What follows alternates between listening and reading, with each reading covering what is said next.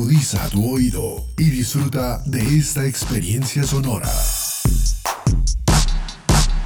Este es un podcast Unal Radio.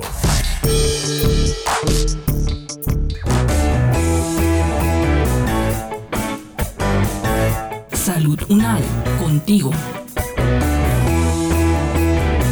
Escuchar, aprender y compartir información de calidad sobre bienestar.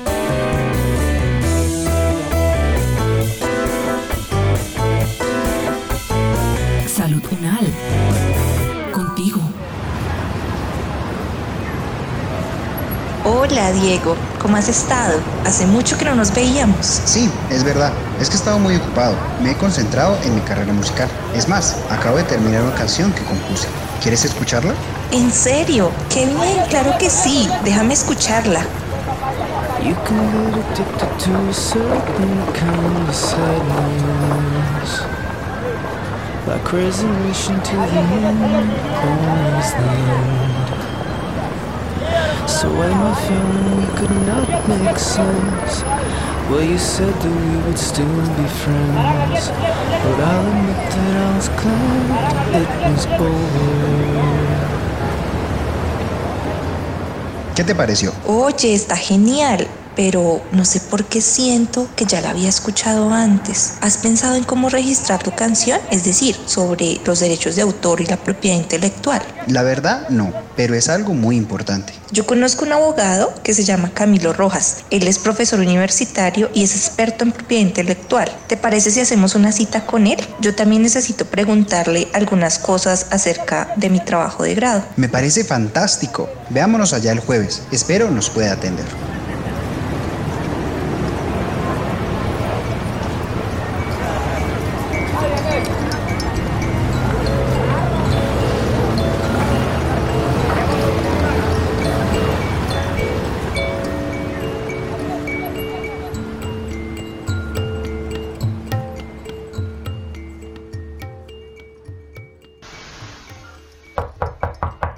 Buenas tardes, profesor Camilo. Muchas gracias por recibirnos. Nos gustaría hacerle algunas preguntas sobre propiedad intelectual. Buenas tardes, Diego y Ana. Claro que sí. ¿Qué preguntan tienen? Primero, nos gustaría saber cuáles son los productos u obras que se pueden proteger por las leyes de derechos de autor en Colombia. Bueno, antes de cuáles son los productos y obras que se pueden proteger por las leyes de derecho de autor en Colombia, yo creo que es importante establecer una diferencia, digamos, en los términos de la propiedad intelectual porque hagan cuenta que la propiedad intelectual es como la, la, la, hermana mayor o la mamá que tiene dos hijitas, que una se llama derecho de autor y tiene otra que se llama la propiedad industrial. ¿Qué se protege o qué protege el derecho de autor? Pues todas las obras que cualquier ser humano haya creado en Colombia. Entonces, si yo escribo una canción, si yo hago una película, si escribo un poema, si yo desarrollo un software, todas las aplicaciones que nosotros podemos descargar a nuestros celulares, eso está escrito en un código fuente y ese código fuente es protegido por el derecho de autor. Entonces están las canciones, las letras, los libros, los poemas, las películas. Pero si por el contrario yo quiero registrar la marca de mi empresa, el lema comercial, una patente, un diseño industrial, eso ya no se protege por el derecho de autor, sino que se protege por eh, la propiedad industrial. Entonces, a la pregunta de cuáles son las, los productos u obras, cualquier obra que sea fruto del intelecto humano, que no consista en una mera idea, sino que se esté materializada, se puede proteger a través del derecho de autor. Y entonces, ¿qué requisitos se debe tener para registrarlos? ¿Y cómo es el procedimiento?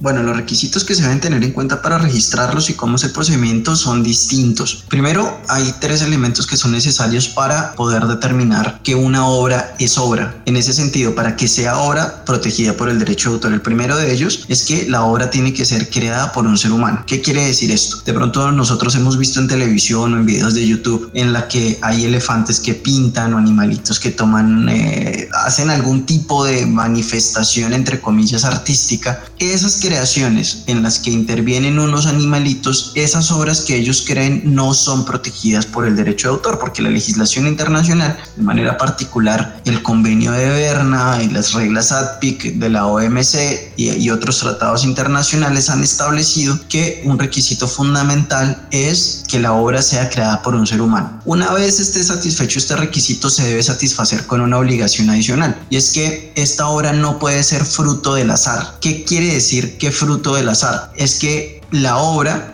no haya surgido con ocasión de condiciones que yo no he previsto. Esto no quiere decir que a veces, por ejemplo, el arte abstracto, nosotros hemos visto algunos cuadros donde las personas tienden un lienzo en el piso y ponen pinturas como que empiezan a girar como un péndulo y trazan unos unas líneas de distintos colores dentro del lienzo, eso no quiere decir que no sea obra porque nosotros, o en este caso el artista, sí planeó las condiciones para crear la obra. Puso el lienzo en el escogió los colores de las pinturas, y mandó el movimiento pendular. Lo que no es obra son aquellas creaciones que nacen sin que yo las hubiera previsto o sin que yo las hubiera preparado. Entonces un elemento fundamental es que al momento de la creación de la obra haya una voluntad o una intencionalidad consciente del que está creando. Es decir, la obra no puede ser fruto del azar. Y el tercer requisito para que una obra sea obra es necesario demostrar que la obra es original. La originalidad no quiere decir, no es lo mismo que novedad. Y ya voy a explicar eso. ¿Qué, ¿Qué, es la originalidad? Simplemente que mi creación no sea una copia. Y aquí voy a utilizar de pronto un ejemplo y es que si por ejemplo uno escucha canciones de vallenato, cualquiera que de ellas sea, todas o la mayoría de ellas pueden tener un elemento común que puede ser o la felicidad del que está enamorado o puede ser la tristeza de aquella persona que está sufriendo una pérdida amorosa, pero cada una de ellas cuenta eso de una manera distinta. Entonces, una obra puede partir de una misma idea se expresa de manera diferente y en la medida en que sea diferente y no sea una copia cumple con el requisito de originalidad. Entonces, a, una pregunta que se podría hacer,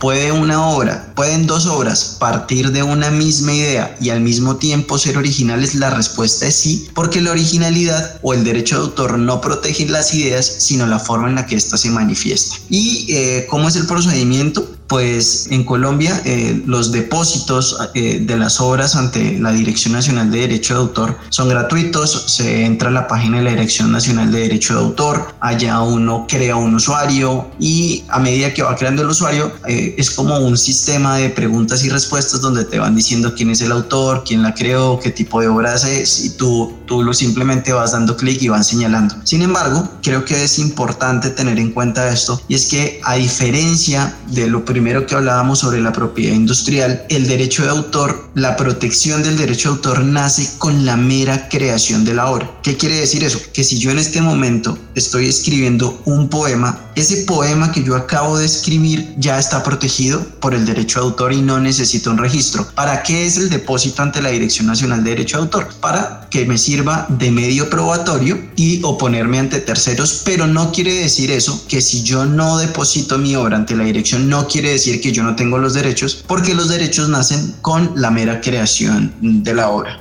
Yo soy cantautor y me gustaría saber en caso específico del arte, por ejemplo, la música, ¿cómo es el procedimiento que se debe seguir para registrar una canción? Para el registro de una obra musical es el mismo trámite que para cualquier tipo de obra, trátese de una película, un videoclip, un libro, un poema. Es entrar a la página de la Dirección Nacional de Derecho de Autor, inscripción de obras. Si ya tienen un usuario registrado, pues simplemente acceden, si no lo crean. Y apenas entran a la interfaz de eh, la Dirección Nacional, les van a preguntar cuáles son los datos del solicitante. El solicitante es la persona que está realizando el trámite ante la Dirección Nacional de Derecho de Autor. Este solicitante puede ser el mismo o puede ser un tercero, como en este caso un abogado. Entonces el abogado actúa en representación de otra persona y te da la opción de decidir si estás actuando en nombre propio o en representación de otra persona. Después van a poner los datos del autor o de los autores. Recuerden que tratándose de música o de obras musicales hay que tener en cuenta si tanto la música, la, la composición musical como la letra fueron compuestas por las mismas personas. Si sí se pone la misma persona, pues se pone un único autor, se señalan las dos obras y si no, pues hay que poner los nombres y los datos de cada uno de los autores que participaron en la creación de la, de la, de la obra. Después de que pongan los datos de, las, de los autores se ponen los datos de la obra, esto es qué tipo de obra es, cómo se llama, cuál es la letra, se, se suben los archivos adjuntos y finalmente hay un paso en el cual le preguntan a uno eh, si eh, sobre esa obra hubo alguna sesión o licencia. ¿Qué es esto de sesión o licencia? Es básicamente, y que ocurre mucho en el mundo de la, del, del derecho de autor, es que alguien crea una obra y esa obra o la alquila para que alguien la utilice, eso se llama la licencia,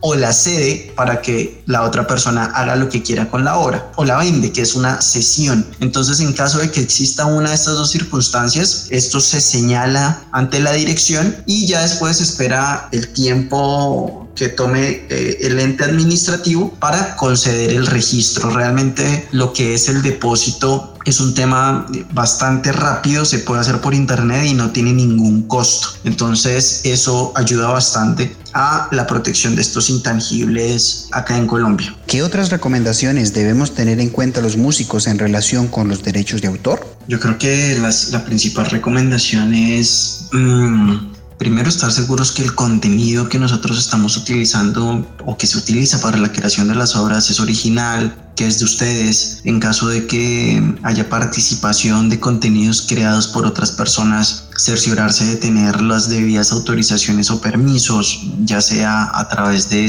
contratos de sesión o de licencias, poder establecer y diferenciar de manera clara que no cualquier aporte a una obra a mí me hace coautor pero hay determinados tipos de aportes que son los que se denominan aportes creativos que me hacen a, mi coautor. Entonces, al momento de crear una obra, determinar cuáles son esos dos tipos de aportes. Digamos, eh, básicamente un, un, criterio que podría ayudar a, a, delimitar cuando se trata de un aporte técnico y cuando un aporte creativo, siendo el técnico no constitutivo de autoría y el creativo sí. Por ejemplo, si estamos en una, estamos grabando una película y en la grabación de la película está el, la persona que está encargada de la luz, del sonido, de las cámaras. En efecto, esta persona participa en la creación de la obra, pero su aporte no es un aporte creativo. Por el contrario, si dentro de la misma creación de esa obra alguien dice, oiga, cambiémosle esto al diálogo, incluyamos esta característica en este personaje, ¿qué tal si hacemos esta modificación en la música? Ese tipo de aportes ya tienen una, una relevancia mayor, se podría, dependiendo del caso, determinar de un aporte creativo y eso ya sería constitutivo de coautoría. Entonces, yo creo que lo más importante es poder diferenciar el tipo de aportes, estar seguros de que las obras que nosotros utilizamos son nuestras y que en caso de que estemos utilizando obras de un tercero, saber que contamos con las autorizaciones y con los permisos necesarios para poder hacer uso de estas. A mí también me interesa un tema particular. Yo estoy haciendo mi tesis de maestría en la universidad, pero en ese caso, ¿qué pasa con los derechos de autor de las tesis de grado? ¿Pertenecen al estudiante, al director o a la universidad? Eh, bueno, con ocasión del tema de las, de las tesis de, de grado, digamos, hay que hacer una, una claridad. El, el, trabajo de grado es, digamos, un escrito que realiza el estudiante y usualmente, por supuesto, siempre hay un director, un tutor, alguien que está orientando un poco el trabajo de grado. Entonces, lo primero que hay que señalar es que las ideas, por ejemplo, no son protegidas por el derecho de autor. Lo que se protege es la forma como estas ideas se plasman. ¿Y por qué es relevante este principio? Digamos, hay un principio del derecho de autor que es la no protección de las ideas. ¿Por qué es relevante? Porque cuando yo estoy des desarrollando un trabajo de grado, quien plantea la problemática o la pregunta metodológica de investigación es el, es el estudiante. Y una vez planteada esa pregunta metodológica, es el tutor quien le dice, quien le plantea o le dirige o le establece cuáles son las posibles líneas de investigación que el estudiante debe desarrollar. Entonces, al ser estas líneas orientativas del director en la que le dice, oiga, ¿por qué no establece una línea por acá? ¿Por qué no busca este autor que este autor trabajó estos temas? ¿Por qué no le hace esta revisión bibliográfica? El director está dando simplemente ideas y es el estudiante quien, haciendo uso de esos, de esas, de esas ideas, quien va, accede al documento, accede a los textos, los revisa y construye, esto es, expresa de manera particular su pensamiento en un texto. Entonces, si bien es cierto que existe una orientación por parte del director, estas orientaciones para, para ponerlo en, en términos prácticos, se traducen en ideas y estas ideas son materializadas y expresadas, digamos, con su impronta personal por parte del estudiante. Entonces, en un caso, en condiciones normales, el tutor, por supuesto, no sería coautor de la tesis, mientras que el estudiante sí. Ya un caso distinto sería a que el tutor le oriente, le diga, le sugiera, el mismo tutor de pronto escriba algo. Ahí ya estaríamos hablando de una coautoría. Pero mientras la dirección, la tutoría de la tesis se, se reduzca o se limite de manera concreta a, a una orientación bibliográfica, una orientación de línea de investigación, a un par de sugerencias, eh, bajo ninguna circunstancia se podría considerar al director de la tesis como coautor de la obra. Ahora, ¿sobre quién recaen los derechos de la, de la tesis? Pues aquí hay que señalar que el derecho a autor tiene dos tipos de derechos, unos de carácter económico y otros de carácter moral. Los derechos de carácter moral siempre, siempre, siempre pues van a pertenecer al autor. El autor jamás se podrá desprender de estos derechos, pero hay unos derechos de orden patrimonial. La única circunstancia para que los derechos patrimoniales de autor queden en cabeza de la universidad es que medie un contrato en el que el estudiante ceda los derechos a la universidad. En cualquier otra circunstancia, los derechos tanto morales como económicos pertenecerán por siempre mm, al estudiante hasta el momento que éste decida desprenderse de estos. También me queda la duda, si una obra o un producto es realizado entre varias personas, ¿cómo se manejan los derechos en ese caso?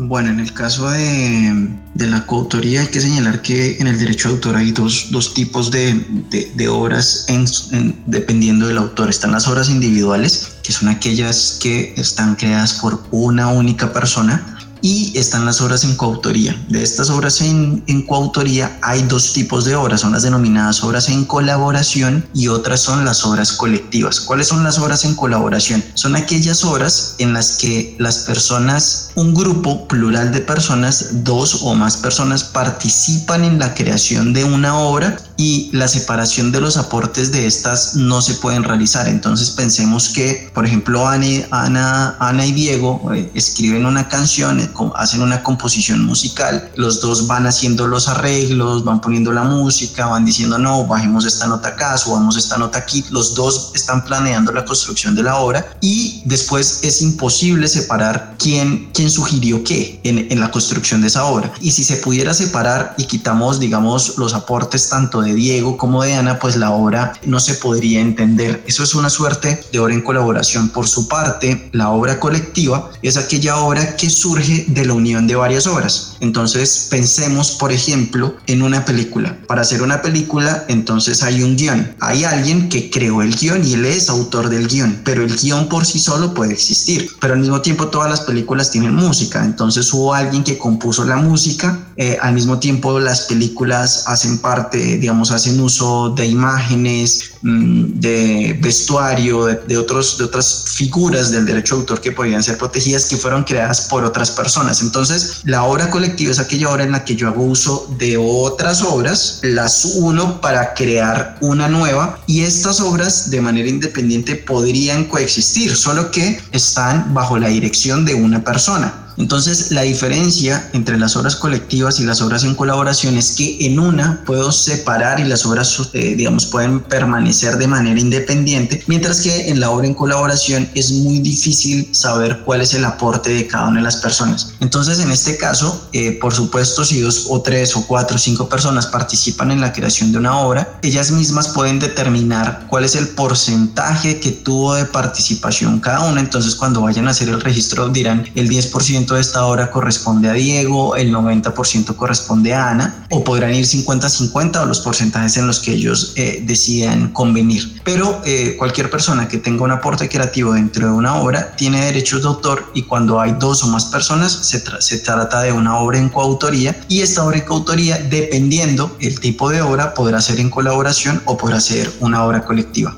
En el caso de que una persona se dé cuenta de que un producto que es suyo está siendo utilizado por otra persona, ¿cómo puede denunciar esta situación? ¿Qué clase de pruebas debe tener? El conducto regular, lo que usualmente se hace es, primero, se le envía una, una carta al infractor indicándole, mire, usted está haciendo uso de una obra que está protegida por el derecho de autor, en este caso esta obra es mía, usted está haciendo uso de, eh, y uno señala el derecho patrimonial del que está haciendo uso, si es reproducción, transformación, distribución, comunicación al público de la obra, solicito que cese el uso de la obra y eh, nos podamos reunir para eh, llegar a, una, a un acuerdo y no trascender instancias judiciales. Si fruto de esa comunicación que yo le envío a esta persona no obtengo ninguna respuesta por parte de ellos, lo siguiente que, hay que hacer es presentar una, una solicitud de conciliación ante el Centro de Conciliación y Arbitraje de la Dirección Nacional de Derecho de Autor. Allá le indican a uno, le dan una fecha para que se practique la conciliación,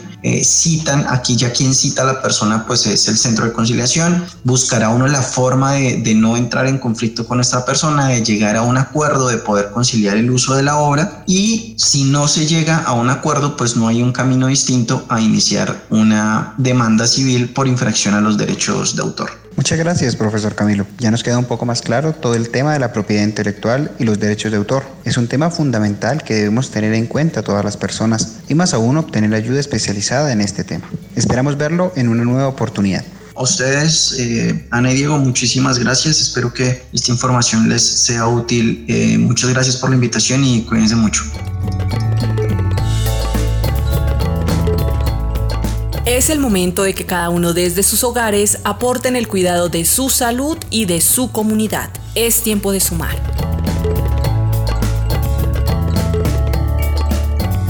Este podcast contó con la dirección de María Luisa Cárdenas, profesora de la Facultad de Medicina de la Universidad Nacional de Colombia. Coordinación General, María Fernanda Lara Díaz. Investigación Periodística, Judy Constanza Beltrán. Producción General, Diana Samira Romero. Experto invitado, Camilo Rojas Chitiva, abogado, especialista en Derecho de la Propiedad Intelectual, con la actuación de Rafael Beltrán y Judy Constanza Beltrán. Producción sonora Edgar Huasca.